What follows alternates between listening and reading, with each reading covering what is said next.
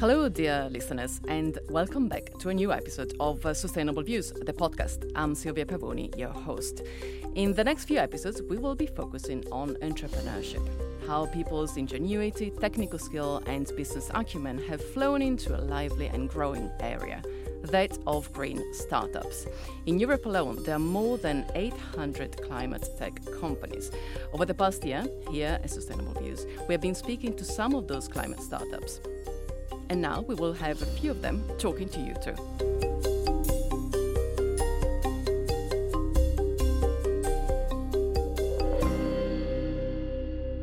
Today, our guest is Mathias Wikström, the founder and CEO of uh, Doconomy. Doconomy is a Swedish impact tech startup. It was created in 2018, and uh, since then, it has partnered with uh, a variety of organizations to deliver impact, from the United Nations to MasterCard. What it does is very easy to understand, though rather complex to assemble in a meaningful way. It helps you and me and many others around the world to measure our carbon footprint and that of the products we buy.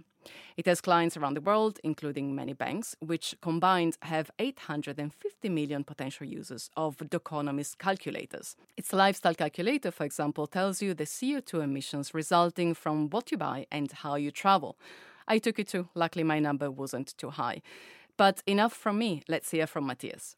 So, Doconomy is all about climate literacy, really, I would say, bringing awareness uh, into the to the blank spots around your own footprint and how you can act to reduce it, how you can inspire others, and how you can contribute to to a trajectory uh, hitting the 2030 and the 2050 targets as an individual, but also in any other role that you have as an individual. If you're a parent, politician, corporate leader, or or anything else, you know, we need to know what is required in order to execute on it. We've been trying to lead by example. So to Doconomy, we need to walk our talk, and uh, it's in, it's in incredibly important as a as a company shaping a new industry that not only do you require other to, to to do their part, but that you also show the way. So more than just a traditional company setting up around a service that might be disruptive, we also want to disrupt the way that people see us as a role model in this space. Now that's big words, you know, and we need to think about how we how we contribute to reducing and how we also um, add value by educating others to reduce their footprint as well. And that calls for frequent follow ups and also great contribution to the different uh, organizations and different alliances that are being set up bringing not only our services and our products, but also our experience and our passion to the mix. So, consciousness is a part of it. Another crucial part is uh, behavior. And financial transactions are a good place to work on both. Yeah, so uh, today we have three services uh, live in the market. Uh, Doconomy was set up around the ability to enable every transaction to carry a carbon intensity score, making every purchase count so that you understood both the monetary and the planetary consequence of your purchase decision. That is based on CO2 uh, emissions equivalents, but we've also added the, the freshwater component in order to illustrate the interconnectivity of impact factors as well. But CO2 has the richest data sets. That's why we started there. Um, the reason for us going to market through banks, enabling banks to educate and engage all of their users, is that we think that we need to connect this insight to something that you already do every day. So, in, in some parts of the world, transactions are part of the daily grind, and making the money the vehicle for this potential positive change, we believe is a very powerful uh, carrier of the idea, as a lot of people are very keen around understanding how much money they have and what they spend it on. We can't exclude anyone from this being part of the solution. So it's both bottom up and top down. And I think, of course, companies, large corporations, nations, and organizations have a great responsibility in enabling um, people to either consume low impact products and services or to bring transparency to the mix in regard of what impact does what product and service carry. Now, we need to think about what is organizations and companies and structures built on? They're built on individuals, right? And we need to educate the individuals around their impact in order to act on it in any any shape or form, any responsibility or context that they act upon. So if we build bottom up, we know that top down is going to work out quite well. But if we only build top down, we're going to need to have buy-in from from the individuals. So to me, it's not an either or; it's a both. And there is a fair amount of conversation around we shouldn't put the blame on the individual, we shouldn't put the blame on consumption, we put, shouldn't leave people without the proper solutions to act on this.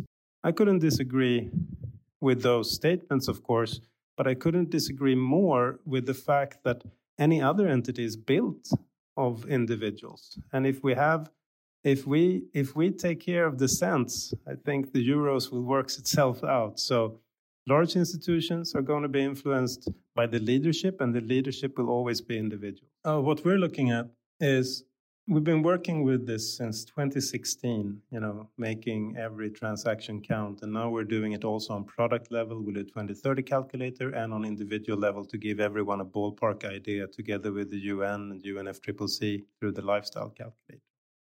But what we also see is that the intention is greater than the action.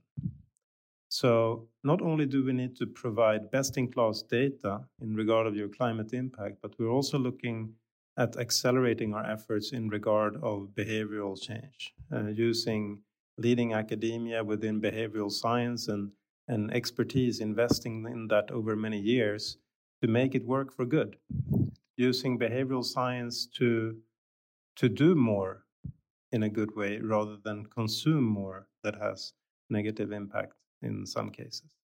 So the behavioral science component coming into Doconomy offering and assisting banks in becoming more relevant in their relationships in the financial services market with their users, becoming the platforms of, of change rather than just the platforms of transaction I think is the is, is a bright looking future for the financial services industry out of a retail banking as well as an SME banking perspective. We have a great partnership uh, today together with DreamsTech, that is the market leader in the behavioral um, science space and have a great track record around uh, creating a more sustainable financial lifestyle for the many, de-stressing people around their financial situation and assisting them in regard of savings and uh, debt management and investment, bringing, I'd say, financial inclusion and climate inclusion closer and making use of the power of consumption, but directing it for the good of both the individual as well as the planet. It makes sense. Money focuses people's minds, companies, governments are made of people, and it's individuals who have responsibility and agency over addressing climate change. You may even say that anyone offering and campaigning for climate solutions is uh, a climate activist. Does uh, Mathias feel like one? I was I was actually thinking about this uh, uh a few weeks ago because I really admire the activists. Uh, I really admire the passion and the grit and sometimes I feel like I should be there side by side with them by the by the coal mines or the factories, and maybe one day I will see that as the most efficient. But I think for now, my role is is uh, by enabling rather than protesting. So I would know. I think I would call myself a factivist. So I'm trying to get facts across so that people can act on uh, facts that are reliable and best in class and comparable, so that you can also see your your progress compared to other. So if you were to refer to me as a climate factivist, that would make me very proud. And in all fairness, I'm coming back to media's role in this. I think you guys play pretty much the same role, right? You are also factivists in the climate uh, in the climate space, bringing tangible data and and true true reporting to to the many so that everyone can make their mind up and how, on deciding on how to contribute. And that's where I think language are utterly important, so that we're not creating a language that is disqualifying of those not um, socializing with with with uh, the climate crisis every day. And I also think that data is a language that is a very efficient one, making use of the of the numbers to bridge the the intention action gap in, in going forward. You don't need to know only what does harm, but also the effects of you trying to do good. The media does have a role to play, and I hope we're contributing with uh, our work here at Sustainable Views. But back to the startup space. The combination of financial technology and climate data seems like a pretty appealing destination for investors. Is money flowing in these types of companies? Uh, I think you're absolutely right that in the observation that um, the climate tech and the climate fintech or impact tech uh, category uh, for venture capital is the most resilient right now because the need is obvious. And where the need is obvious, there is converted to financial lingo, I would say there is a demand side, right? So there, people are keen to invest in the supply side. I, I think Doconomy, I'm proud to see that we are considered the market leader in our part of that ecosystem.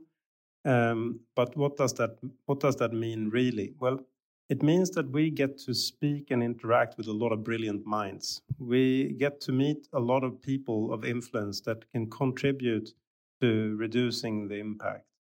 And that is what brings hope to me as an individual that I see and I understand that there is a lot of people that are by far smarter than I am that is working on this solution as well. So um, that brings hope to my heart.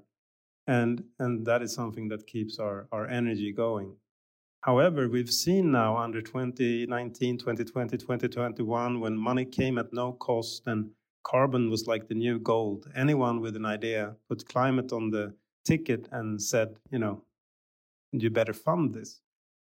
That is going to rinse away now. Unfortunately, there is still great ideas and great teams out there that will be you know, impacted by this in a negative way. And at Doconomy, having the traction and the success that we've been fortunate enough to have, we mm-hmm. see it also as our responsibility to help those trying to do good. So if you're a startup, you know, in an early stage and you're trying to to get funded or to get out there and get reach and recognition and network in 2023, it's going to be difficult. But Doconomy will be there for you too, because it is part of our responsibility not only to to act on our progress, but to enable progress of others. A testament to that was that during World Economic Forum in Davos the other week, we set up a Doconomy stage of impact, inviting a lot of different startups from around Europe to showcase their stuff, to get them in front of investors, regulators, and other people that can help them on this journey. This is not a man, one man band, this is not a one man show. This is something that we all need to, to contribute to together. And equally as much as it is important to reduce impact, it's equally as important to increase support of those trying. Right. He's mentioned Davos. How does traveling to a big event abroad fit with Doconomy's climate goals? Mathias is based in Stockholm, not in the Swiss Alpine resort, hosting the big annual gathering of the World Economic Forum. Yes. So I have this. Um, I have this promise to my. I have two children, one son and one daughter, and I promised them that I'm not going to get on a plane unless I can convince people that can reach 20,000 individuals and influence them to reduce their impact. Otherwise, it's going to be a video call or, a, or an email. Uh, and that's my rule kind of thing, my set of rules. But I'm, and I'm not Im- implying that anyone else should play by the same rules, but to me, that makes sense kind of thing. And I think it is important to, to balance your impact in regard of what can reduce and what can influence, and the negative impact from the very action that it has. Davos has been criticized by many, rightfully so, with all of the private jets flying in, and you know, you, you're you're utterly surprised that how can these guys sit around and discuss the climate crisis. Um, but I think it's important also to remember what kind of powers that are put in motion when these people meet. I think uh, was my experience coming out of there was I was extremely inspired and I was sort of high on hope because I met so many powerful and brilliant individuals that are working hard to make this make this shift uh, come through.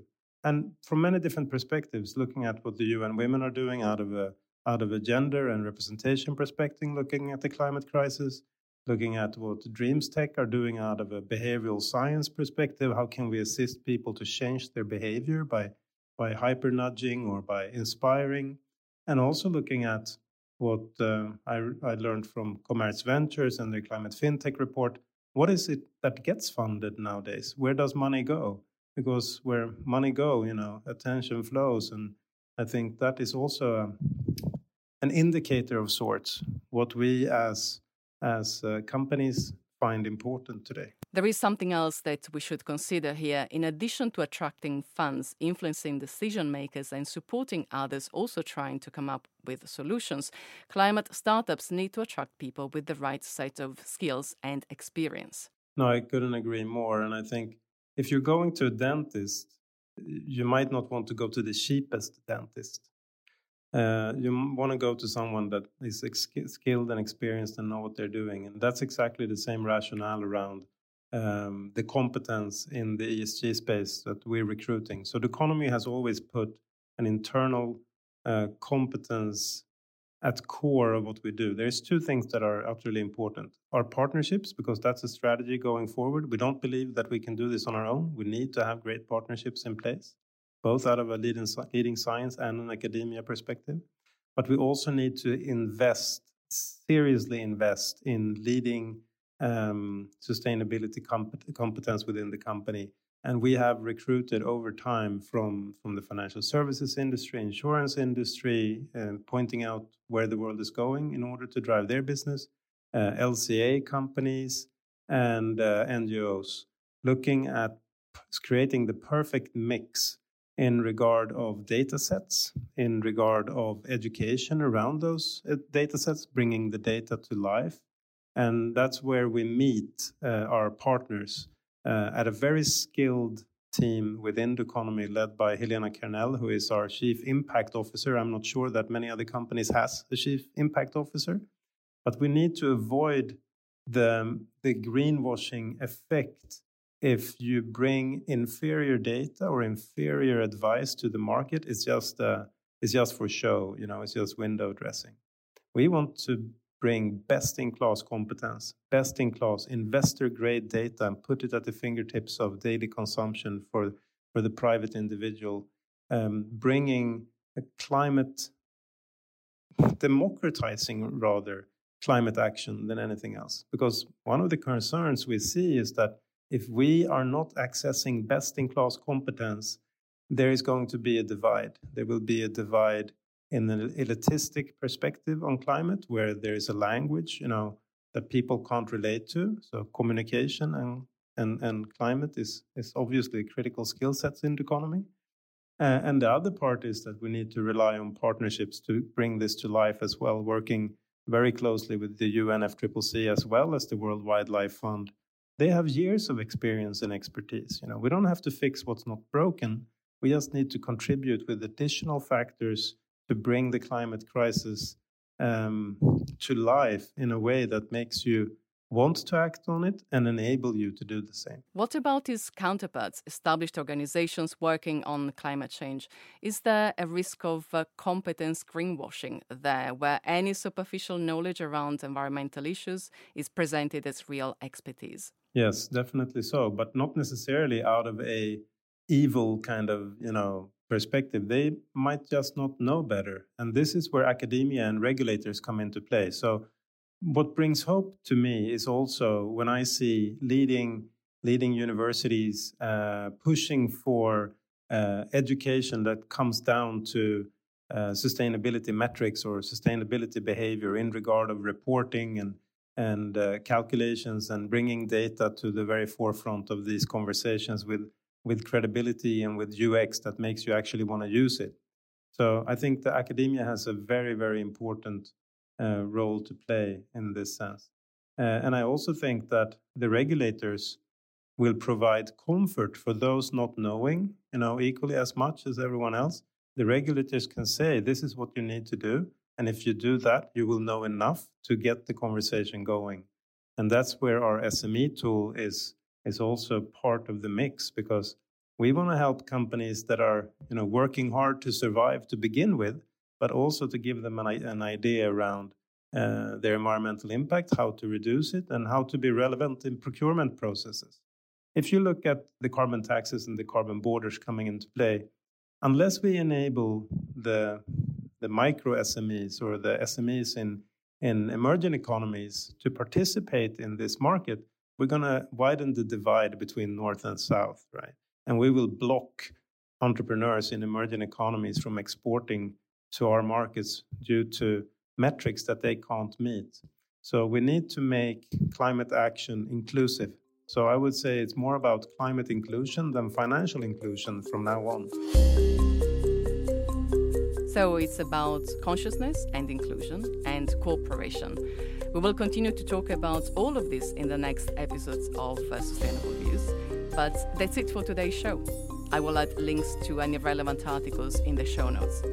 Also, before I sign off, the figure I mentioned right at the beginning, those uh, 800 plus startups in Europe, that information is from Sifted, which is a media brand backed by the Financial Times and co founded by the FT Innovation editor John Thornhill, a friend of Sustainable Views. I wanted to mention them as Sifted was launched as a startup itself, and John is a true inspiration. Many thanks, as always, go to John Rogers, my producer, and uh, we will find each other again in two weeks for the next episode of Sustainable Views, the podcast.